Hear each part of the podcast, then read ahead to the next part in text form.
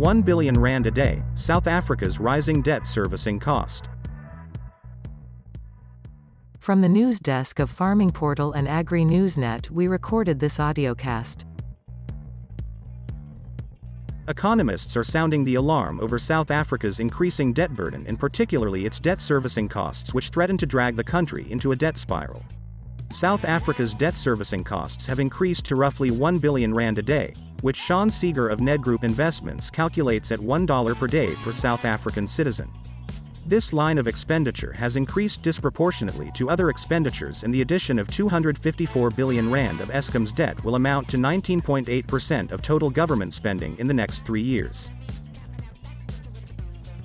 Seeger points out that while a primary budget surplus should be welcome, it is misleading as such a figure overlooks the debt servicing costs. Instead, we should watch government debt like a hawk, said Seeger. However, Seeger does not expect large new bond issuances by Treasury, as the budget deficit can be covered through its normal program issuances and cash usage. Seeger urges the government to view South Africa's debt burden over the long term and ensure it can be managed sustainably without burdening future generations. The debt burden cannot be beholden to short term election cycles and politicking. He emphasized that government needs to kickstart growth, as this is a sustainable way to reduce debt to GDP.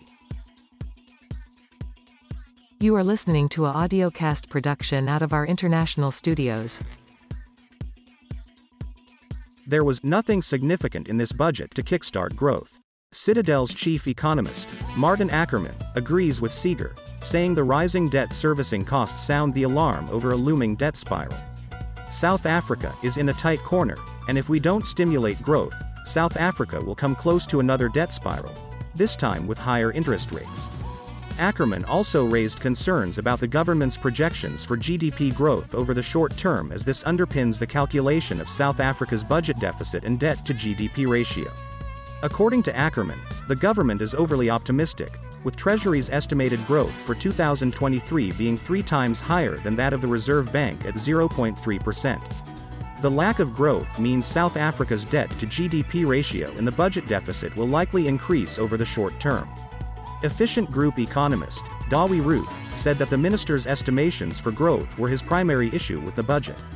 According to his analysis, South Africa is probably already in recession and will produce GDP growth of close to zero in 2023.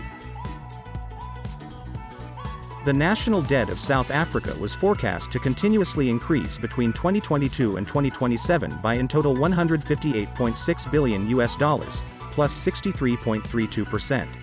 This was a audiocast from the news desk of CRA Media International in Pretoria in South Africa.